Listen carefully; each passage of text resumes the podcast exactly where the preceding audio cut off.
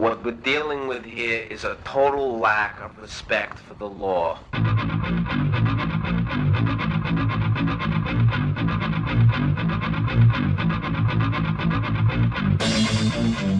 Welcome to Done by Law on 3CR 8:55 a.m. and also welcome to those listening via various podcast platforms or streaming on 3cr.org.au. I'm Sue Robertson, and with me is Liz Starry, and we're your hosts for, for tonight. G'day, Liz. Hello, Sue. it's just after 6 p.m. on Tuesday, the 31st of January 2023, and you're listening to content that was pre recorded on Sunday, the 29th of January 2023. We start by acknowledging the Wurundjeri people of the Kulin Nation as the original and rightful custodians of the land that 3CR broadcasts from. We pay our respects to elders, past and present, and to First Nations listeners. We also acknowledge this land was stolen, never ceded, always was, and always will be Aboriginal land. Tonight, we have a very special guest, a true access to justice hero, Gerard Brody. Gerard is CEO of the Consumer Action Law Centre, which is an independent, not for profit consumer organisation based in Melbourne. Consumer Action provides financial counselling, legal advice, and representation to support vulnerable and disadvantaged Victorians and draws on its direct knowledge of the consumer experience in modern markets to pursue consumer interests campaigns and policy reform at both state and national levels. Gerard's been in his role, in this current role, for 10 years and he's stepping down in a couple of weeks. Um, he's also the chair of Consumers Federation of Australia, the peak body for consumer organisations in Australia, which represents a diverse range of consumer groups, including most national, national consumer organisations. Wow, what an intro. Welcome, Gerard. Thanks, Sue. It's lovely to be here with you both. Brilliant. All right, let's it's kick this off. Yeah, it's awesome to have you. You're a legend. Just get um, you before you leave. So let's let's kick off with some of the questions we have for you. Firstly, what what was it that drew you to consumer law advocacy? Well, that's a, a, a good question, Sue. I don't know if it was anything specific. I when I was at university, as many uni students, they want to get some experience and some decide to volunteer with some CLCs. And so I actually um, looked around and found what was then the Consumer Law Centre Victoria. And I got in contact and made an application to volunteer. So I think this was my second or third year uni, so very, very green. And I was fortunate enough to be accepted and I volunteered there for a, a couple of years, I think. Um, sort of once a week, went in there and, and helped uh, on a variety of different tasks. And I think that's what you know, drew my interest. Uh, that opportunity to see um, uh, providing advice to people who had issues, but also contributing to some of the they were consumer law centre at the time was doing lots of different reports on lots of different issues and I was doing some research that supported some of those reports. So um, yeah, that that was what drew my interest. And then, you know, I went finished university and um, I did work in private practice for a, a, short stint, but I actually got contacted by that organization said, Oh, well, we've now got a job going. Do you want to apply? And so I did. And so that's, yeah, that's when I started at Consumer Law Centre Victoria. I think it was 2003, um, 20, 20 years ago. Um, so not much experience my... then. yeah. and so that's, yeah. And I kind of just stayed ever, ever since. I think that the work is, you know, there's such a variety to the work. There's so many interesting issues and, and we also, you know, I think make a, an impact for people um, experiencing disadvantage and vulnerability and, and able to change the way business treats people. So that's what motivates me, I think. So. So you probably would have been quite a young CEO to come into um, the Consumer Action Law Centre 10 years ago, and you've obviously made quite a um, substantial difference to a number of different law areas in under con- the consumer umbrella, Gerard, and um, it's it's really hard to, to, know where to go to because just having a look at your Twitter feed and Consumer Action Law Centre's uh, website, there's so many areas in the consumer sector that you've um, had an impact on. We thought we'd um, maybe start with the finance services sector and ask you, um, you know, what is one of the issues that you uh, you would say has been the most significant areas of change over 10 years? Because as we know, some areas don't just happen of, of change happen within a shorter amount of time. They do take a long time. And um, if you want to choose more than one, you're welcome to do that. Please do. well, that's a that's a good question. I mean, in the area of financial services at Consumer Action, we do a lot in credit and a lot in insurance. So I think I'd probably I think the one that we've had the biggest impact on is probably um, insurance, junk insurance. Um, yes. And that's been a, a long-standing campaign. And in fact, you know, it was predated me. You know, consumer advocates and financial counsellors knew this was an issue back in the 90s. And, you know, uh, there was a report back done back then that was called, I think, 23 cents in the dollar, which was how much, um, in terms of every dollar in premiums, how much was paid out to. Oh, gosh. Uh, had claims. So a very small proportion. Um, And it was very profitable for you know the insurance companies and also the uh, things like motor car dealers who who sold it and had added it on to a, a car loan, for example, um, consumer credit insurance, gap insurance. And it actually got worse than that. And so about 2013, 14, we did a bit more analysis of it. And that time it was about eight or nine cents in the dollar. No. Um, yeah, that's right. Um, and so we decided to do um, a, a, bit of a deep dive into that issue. And it wasn't one necessarily that a lot of people complained directly about because they didn't even know that they'd purchased this insurance a lot of the yeah. time. You know, what they had was uh, you know, uh, uh, a loan they couldn't afford to repay, or maybe there was some issue with um, a car loan. Um, and often the financial counsellor or community lawyer would pick up the issue and realize, well, you've been paying this for many years and it's just worthless. You know, you can't even claim on it. Um, so, so, so, do you want to just be a little bit specific about like what that uselessness area was? Um, yeah, so that, that, to listeners. Sure, Liz. There's a couple of different types of these junk insurance products. So, one is consumer credit insurance. So, it purports to pay out when you can't repay your loan because you've become unemployed, or you know, uh, yeah, that's that's a common, or become dis- disabled, for example. The problem is, we saw many people who had sold been sold the uh, insurance that were already unemployed at the time they they purchased it. So they were never yeah. going to be able to claim on that insurance. And another option was called gap insurance. So gap insurance was um, tacked onto car loans. And so if you, you know, um, totaled your car, had a car accident, um, and you had this uh, car loan you still had to repay, the gap insurance would uh, pay the difference between a comprehensive car insurance payout and what the loan payout would, you know, the loan value would be. But again, there was lots of limitations and restrictions on accessing that insurance. And many times it was sold when there was no gap because the yes. person paid a deposit on on the car loan, so there was no gap at all. Yeah. And so th- th- these cost people a lot of money, you know, thousands, you know, hundreds, if not thousands of dollars when you added them up. And so we, you know, wrote reports about it, made complaints to regulators, and we also created um, a, a, a, website called um, Demand a Refund, which helped people uh, claim their their junk insurance premiums back from from the insurance company, which was really um, successful and very popular. I think more than thirty million dollars have been claimed back through that. And that's and still so, going, isn't it? And and that enabled people to be able to do it themselves rather than get a lawyer.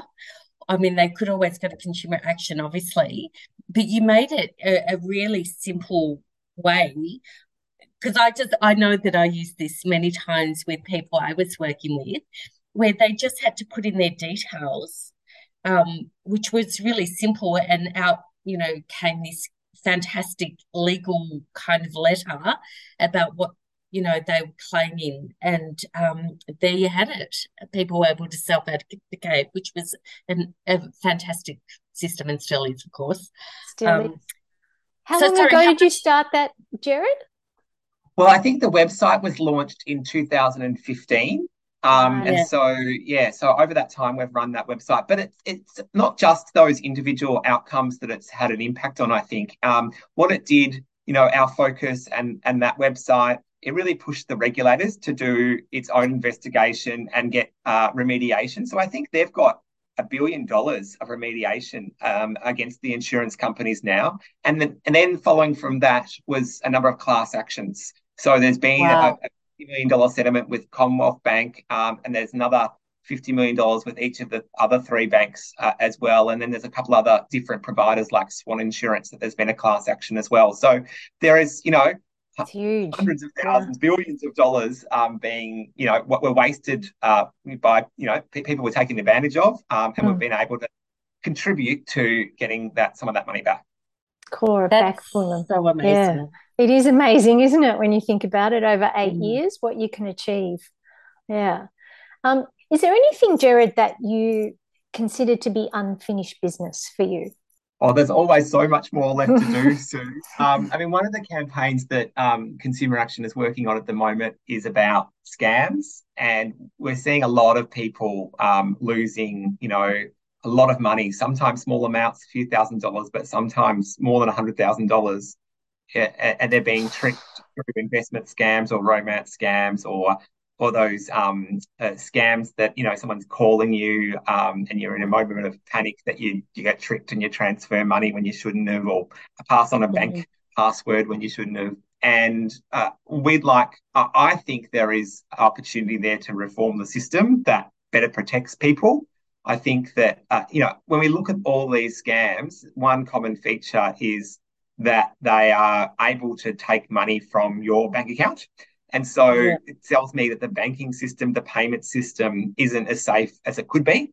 Um, yeah. And that our, our, argument is if we made the banks more liable for some of the losses associated with scams, like they are already with uh, um, unauthorized transaction fraud. So when you get credit card fraud, for example, you know that you don't have to pay, the bank pays it um, if that was treated the same way, uh, would actually see the banks invest more in protection and detection and, and the system, strength of the system, um, and would probably see less less losses. And that's what happened with credit card fraud. In fact, if you look at the statistics over the last five years, um, the banks have improved their technology and and so forth, and um, the amount being lost through credit card fraud has come down. And of course, when they're incentivized, they they really want it to come down, don't they? Um, we had the same for scams. I think that would be a big change and, and better protect people. So that's unfinished business, I think. Oh, I'm very live, unfinished to, business. yeah, just seeing how that progresses, um, yeah. because it is really frightening, and and I think the thing about it too is, um, it kind of can happen to anyone so easily. Just with that, you know, click of, you know, they're like innocently going, oh, you know, if you're in a rush or you haven't read something properly and you've missed something, and all of a sudden, yeah, mm. it can just lead to so much um, pain and yeah, stress for people. Yeah. So I suppose from there, what would be really um, good to hear your thoughts on what do you see as uh, the a, a challenge for consumer law advocates. Um, and, you know, you can think about that in any way you want to, or take that. Is it um, in terms of uh, the way policy changes, legislation changes, who you're dealing with? We've had change of federal government, mm-hmm. of course, in the last year. So, where do you, what's your thoughts on this at the moment? Oh, it's a, another good question. I mean, I think mm-hmm. there's there are many challenges for consumer advocates. They, you know, we're, we're a small group of people. Uh, mm. Really, I mean, there's a lot uh, uh, compared to, for example, all the businesses and their lobby lobby groups who are, are getting the ear of um, of of governments and regulators much more regularly than than consumer advocates. So I think that um, I, I think the challenge is to really continue to build the influence of consumer advocates. And I think that influence is built by having, uh, you know, really good evidence of the problems that we're talking about. So, you know, I, I think one of the, the, the, strengths of our sector is, you know, through financial counsellors, through community legal centres, we're able to develop those case studies. Um, we, we see the harm every day through our yeah. work. Um, and we're able to kind of collate those, uh, bring them to decision makers Um, and try and twin that with research as well, so that you can see that that you know how significant an issue is. It's not just a few. Often, consumer advocates face that challenge where you seem to be just a few anecdotes, you know. Mm. Um, and I always like to say, well, uh, you know, a few case studies uh, or a few anecdotes added up, added together amounts to data in my world. Mm-hmm. Um, yeah. Um, but I, I, think that you know demonstrating uh, a problem and and then um, in a you know um, a, a, clever strategic way bringing that issue to the decision make decision makers through all the tools available. So using it through building relationships with those decision makers is really important. Talking to people in industry talking to regulators and government reps using media I think media is really a big uh, tool of, of the consumer advocacy sector and can make a big difference to um, having your message heard by many people, but also uh, handing it over to the voice of those affected. Um, the mm. stories of those um, mm. who have mm. been taken advantage of, it's it's much stronger when it comes from them than it is from me. So um, helping people tell their story um, and what's been happening to them, I think, uh, is another way in which we can, I guess, overcome that challenge of uh, us being a smaller sector and, and not necessarily having that access or influence as big industry lobbyists. But I think that, you know, because of um, because of those things, because of our our case studies, because of our lived experience, um, we are able to to match the industry lobbying in many ways. Okay, so a bridge between everyday people being that's the challenge between being a really credible and and loud bridge strong bridge between everyday people and the problems they're having and government. That's right. Yeah, yeah and not and i think what one of the risks is that you know you don't want to come across shrill. You don't want to come no. across sort of um, you know every everything's outrageous or everything's unconscionable. Um, you've you've got to be uh, have uh, strength you know a, a, um, yeah. a good basis to what you're saying, you know, having evidence yeah. to what you're saying, I think is really important. And that's why, yeah, that's why I think, you know, legal centres are, are, are you know, and and financial counselling organisations, they're able to draw on that evidence because they've got it through their advice and casework. Yeah, mm. brilliant. We're just going to take a break right there. You're listening to Done by Law. Stay tuned. We'll be back shortly after a couple of community announcements.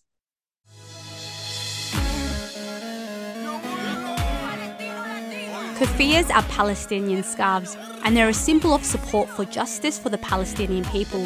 Buying one will support the last remaining factory in Hebron that makes kufiyas, and all proceeds from the sales support projects in Palestine, especially Gaza, as well as local solidarity organisations.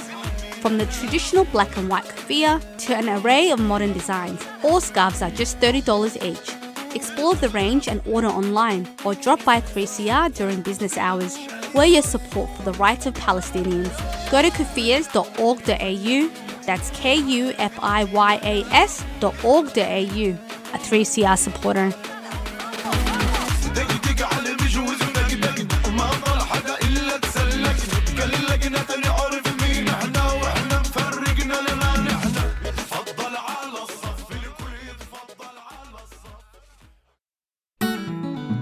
Twenty Years on the Inside is an iconic new podcast series that gives voice to the experience of First Nations people in the Victorian prison system. 20 Years on the Inside. I'm Vicky Roach. And I'm Kutcha Edwards. This series reflects on 20 years of listening to our mobs on the inside as part of the Beyond the Bars prison broadcasts. 20 Years on the Inside is essential listening for anyone looking to educate themselves about the realities of life on the inside and the need to end Aboriginal and Torres Strait Islander incarceration. Well, a lot of the boys mentioned about being in jail. What you do really isn't who you are. You know, it's how you love your family, it's how you care about your cousins, and it's how you care about your people. That's what that's what this is about for me. Catch the podcast via the 3CR website or on your favourite podcast app.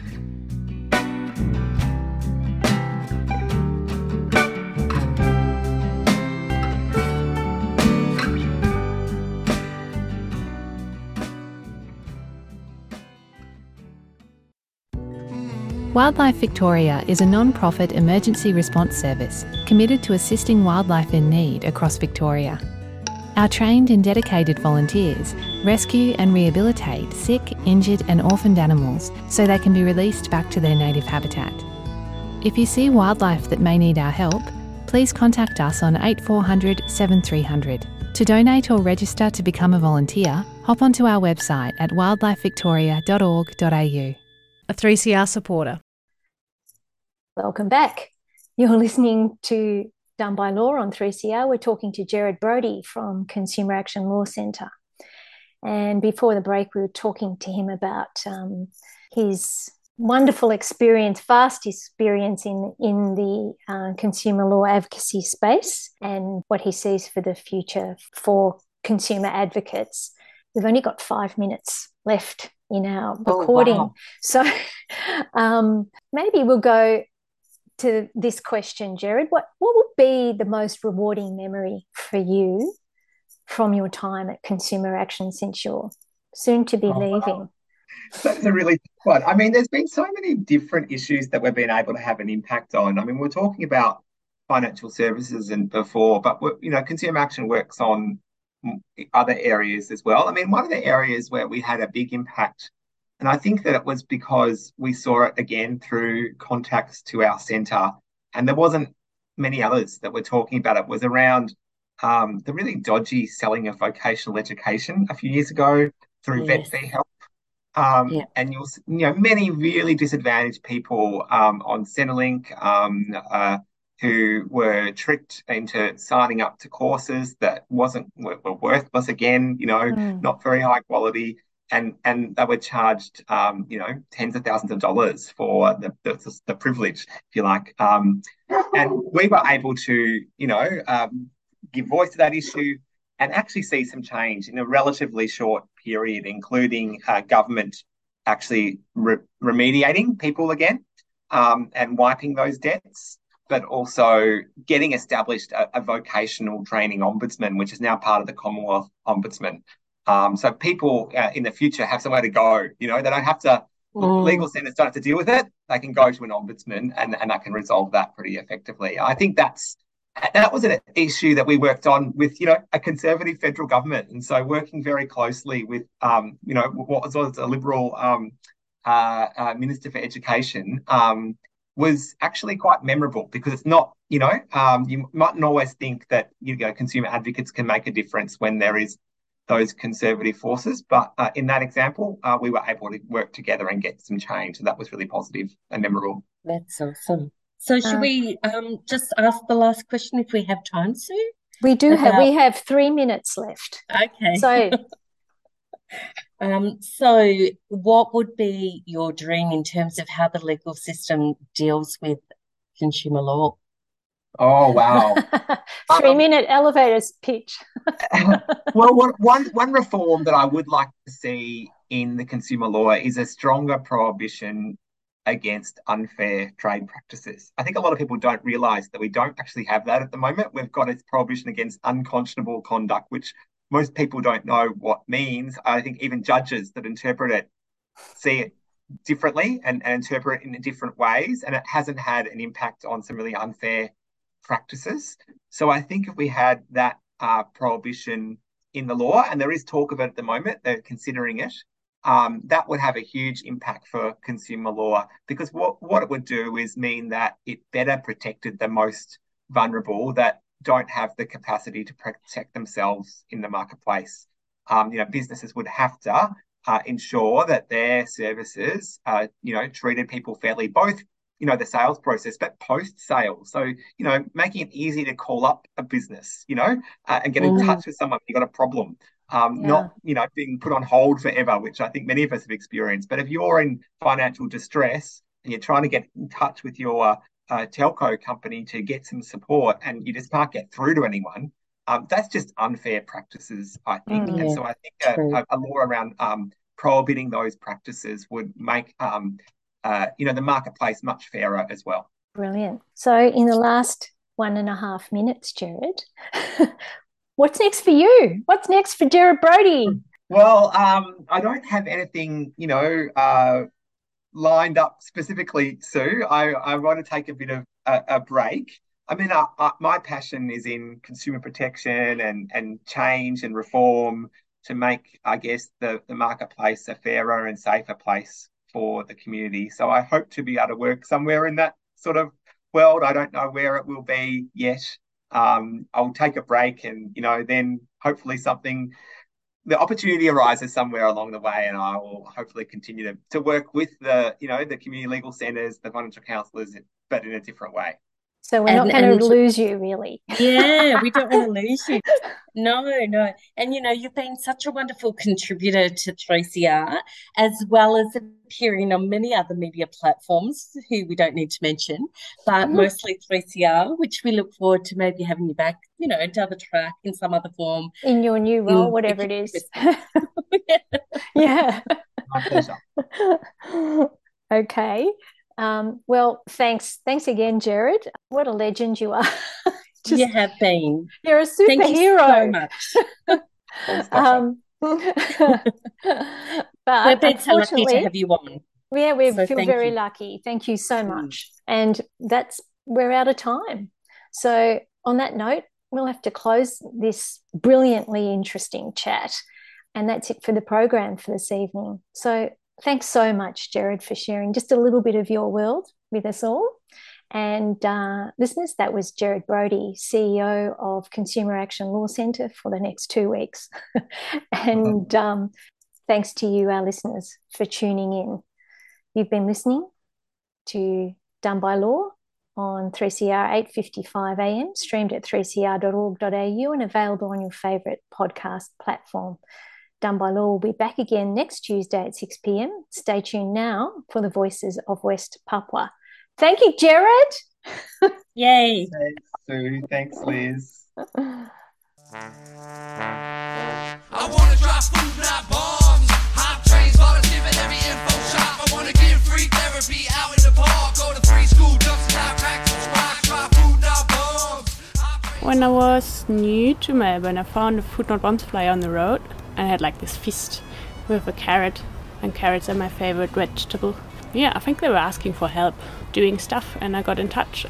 We, I guess, rescue food that would otherwise go to waste. I like the aspect of sharing food and um, not making anyone feel obligated to pay anything for it. We make a real point at Food Not Bombs of involving everyone who wants to be involved in whichever part they want to be involved in. For more information, go to fnbmelb.noblogs.org. Food Not Bombs is a 3CR supporter. Food Not Bombs.